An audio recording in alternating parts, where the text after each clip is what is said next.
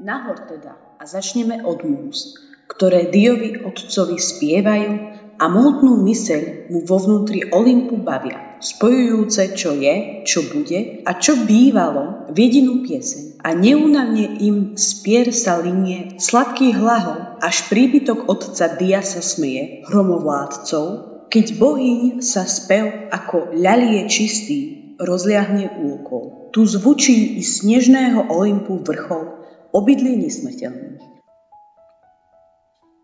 Takto začína Hesiodová teogónia, teda zrodenie bohov. Teogónia je najznámejšie Hesiodovo dielo a opisuje v ňom zrod gréckých bohov. Hesiodos popisuje zrod olympského kultu a začína od počiatočného chaosu, z ktorého postala zem Gaia a Eros. Potom zem zrodila jej samej podobné nebo Urana, plného hviezd, aby ju dookola zahalil. Hesiodos ďalej hovorí o tom, ako veľký Uranos prišiel a s ním aj noc, túžil po milovaní a objal všade, kde sa prestrel. Z tejto kozmickej hierogamie prišla na svet druhá generácia bohov, generácia Uranovcov, 6 titanov a 6 titaniek.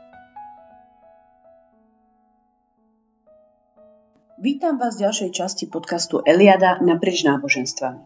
Moje meno je Daniela a dnes vás budem sprevádzať svetom gréckej mytológie.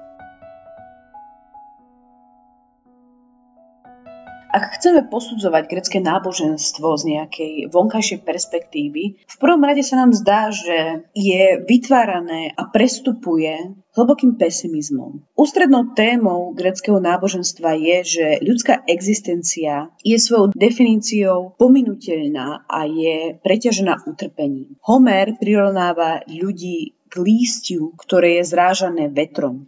Semonides hovorí o ľuďoch, že sú to bytosti jediného dňa, ktorí svoj život vedú ako brav a nevedia, ako božstvo každému z nich koniec pripraví. Istá matka prosila Apolóna, aby jej oplatil zbožnosť tým, že obdarí jej dve deti najväčším darom, aký je v jeho moci. Boh privolil a obe deti v ten okamih zomreli bez toho, aby poznali utrpenie.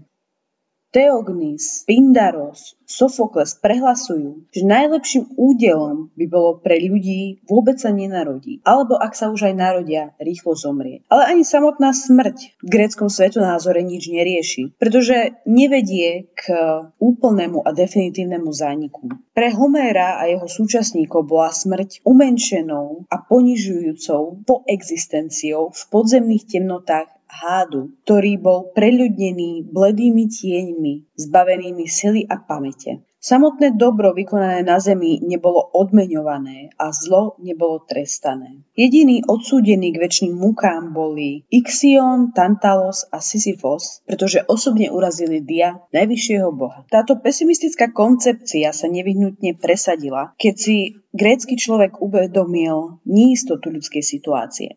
Takisto grécky človek vie, že o jeho živote už bolo rozhodnuté. Mojra, čiže osud, ktorý mu pripadol, to znamená čas vymeraný až do smrti mu už bol určený. Grécky človek veril, že o smrti bolo rozhodnuté v okamihu jeho narodenia. Jeho dĺžka života bola symbolizovaná niťou, ktorú prijadlo ľudstvo. Bohovia ale nestíhajú ľudí bezdôvodne, pokiaľ smrteľníci neprekračujú hranice, ktoré im vytyčuje ich vlastný spôsob bytia. Pre gréckého človeka je ale náročné neprekračovať tieto hranice, pretože ideálom človeka je výnimočnosť. Konec koncov má človek k dispozícii svoje vlastné obmedzenia. Tie, ktoré sú mu prisúdené jeho ľudskou situáciou a mojrou. Múdrosť človeka začína poznaním vlastnej konečnosti a neistoty celého ľudského života. Preto sa grécke myslenie vyznačuje snahou tešiť sa z toho, čo ponúka prítomnosť mladosť, zdravie, fyzické radosti a príležitosť vyniknúť. Je to samotné poučenie Homéra, žiť naplno, ale vznešenie v prítomnosti.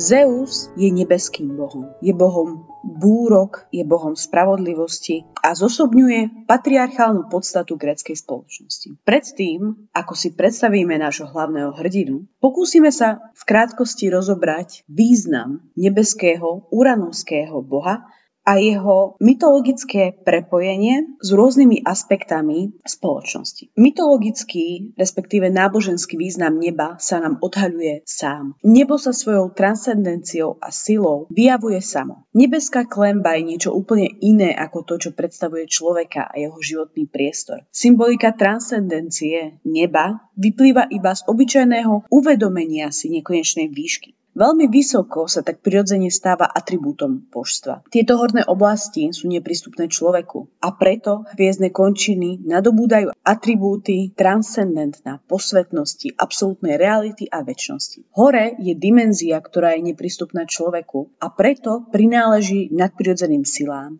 Nebo svojou existenciou symbolizuje silu a nemennosť existuje, pretože je vysoko položené, je nekonečne nemenné a mocné. Božská transcendencia sa vyjadruje priamo v nedostupnosti, nekonečnosti, väčšnosti a tvorivej sile neba v podobe dažďa. Nebeský spôsob bytia je preto nevyčerpateľnou hierofániou. K charakteristickým rysom nebeských bohov patrí kultová chudoba, čím rozumieme to, že neexistuje kalendár pravidelných rituálov. Veľký nebeský boh, všemohúci stvoriteľ, hrá v každodennom kulte iba minimálnu až žiadnu úlohu. Je príliš vzdialený alebo príliš dokonalý, aby potreboval kult v pravom slova zmysle a tento boh Boh je vyzývaný až vtedy, keď nastane nejaká pohroma a je poslednou možnosťou. Dôležitosť neba sa objavuje až vtedy, ak človeku odtiaľ hrozí smrť. Zeus, hoci je najvyšším bohom gréckého panteónu, má len málo sviatkov a v podstate skromný kult. Môžeme to vysvetliť tým, že Zeus nie je v náboženskom živote neustále prítomný. Vládne ale dvom dôležitým oblastiam, a to roľníctvu a trestu. Oblasť roľníctva spadá do jeho pôsobenia, pretože vládne dažďom. Všetko, čo zajistuje bohatú úrodu a všetko, čo očistuje od hriechu, spadá pod právomoc neba. Zeus je prirodzene zvrchovaný vládca a zreteľne si zachoval povahu otca. Je Zeus páter. Zeus ako otec a zvrchovaný vládca sa stáva božstvom obce a od neho králi príjmajú svoju moc. Zvrchovaná moc náleží otcovi, teda stvoriteľovi všetkého. Stvoriteľský prvok je v Diovi očividný nie iba v kozmickej rovine, ale aj v biokozmickej, pretože vládne plodnosť milosti je stvoriteľom, pretože je oplodňovateľom. Zvrchovaná moc je povahy otcovskej a panovníckej zároveň a náležitý stav rodiny a prírody zaistuje svojimi stvoriteľskými silami na strane jednej a ako strážca noriem na strane druhej. Mnohé diové tituly zdôrazňujú jeho štruktúru boha počasia. Hietios, desivý, Zeus Urios, priaznivo vanúci, Zeus Astrapios, blízkajúci, Zeus Brontón, hrmiaci, ale Zeus je o mnoho viac ako personifikácia neba ako kozmického fenoménu. Jeho zvrchovanosť a jeho mnohé hieroganmie s rôznymi tonickými bohyňami potvrdzujú jeho uranickú povahu. Podľa Hesioda je Zeus synom Titána Krona. Kronos bol synom zeme Gaje a neba Urana. Uranos bol, typickým, bol typický samec oplodňovateľ, nebeský boh. Bytosti, ktoré privádzal na svet, boli netvormi a Uranos ich nenávidel od prvého dňa, ako ich stvoril. Preto ich schovával v tele bohyne Gaje, ktorá trpela a chvela sa. Najmladší z jeho detí, Kronos, s Gajinou pomocou počkal, až sa Uranus za sumraku priblíži k Zemi, uťal mu pohlavný út a hodil ho do mora. Znetvorenie mu zabránilo privádzať na svet ďalšie monštrá a zároveň ukončilo jeho vládu. Kronos sa teda stáva vládcom bohov. Jeho posledným potomkom je Afrodita, ktorá vznikla z morskej peny a uranovej krvi. Ňou sa do sveta uvádza poriadok, stálo s druhou a znemožňuje sa škodlivé plodenie. Potom, ako Kronos odsúdil svojho otca k impotencii a zaujal jeho miesto, vzal si za manželku svoju sestru Reju a mal z ňou 5 detí. Hestiu, Demeteru, Héru, Háda a Poseidona. Pretože vďaka Gai a Uranovi poznal svoj osud, zjedol svoje deti hneď, ako prišli na svet. Utrápená Rea nasledovala Gainu radu. V deň, keď mala porodiť Dia, sa odobrala na Krétu, kde ukryla dieťa v neprístupnej jaskyni. Potom zavila do plienok veľký kameň a predložila ho Kronovi, ktorý ho zjedol. Keď Zeus vyrástol, donútil Krona, aby vyvrhol jeho bratov a sestry. Potom oslobodil bratov svojho otca, ktoré spútal Uranus. Potom, ako Zeus oslobodzuje titanov, oni z vďaky mu odovzdávajú hrom a blesk.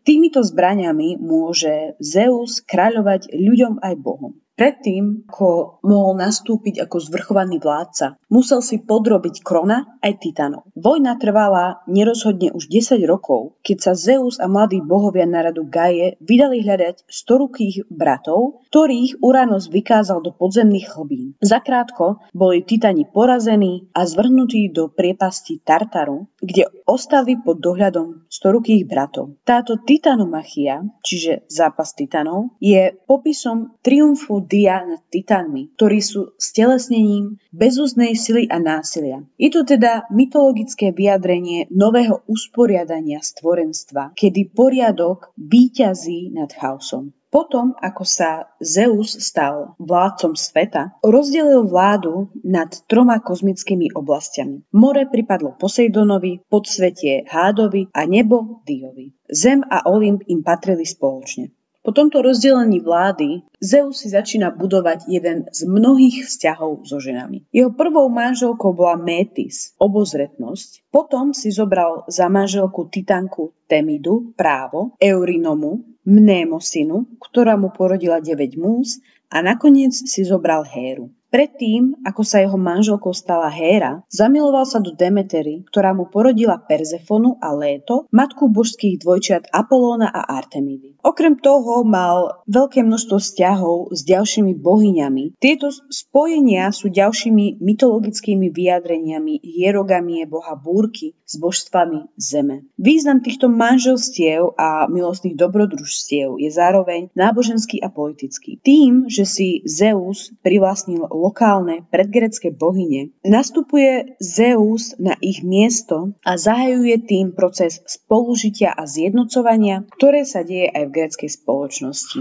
Zeus je viac ako bohom nesmierneho neba, je aj otcom bohov a ľudí. Hoci Zeus nie je stvoriteľom sveta, ani života, ani človeka, je vyjavovaný a chápaný ako nepopierateľný vládca bohov a absolútny pán stvorenstva. Aeschylus píše, Zeus je éter, Zeus je zem, Zeus je nebo. Áno, Zeus je aj všetko to, čo je nad všetkým.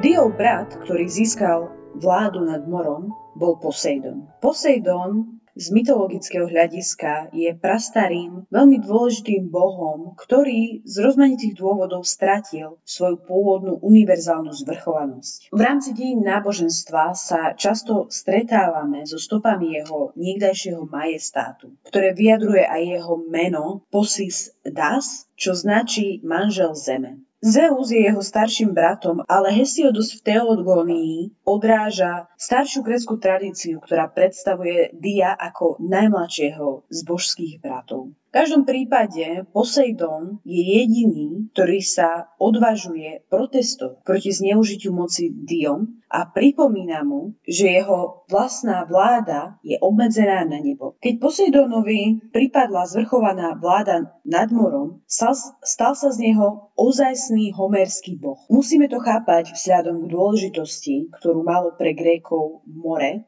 teda bolo jasné, že Poseidon nikdy nestratí svoju náboženskú aktuálnosť a význam.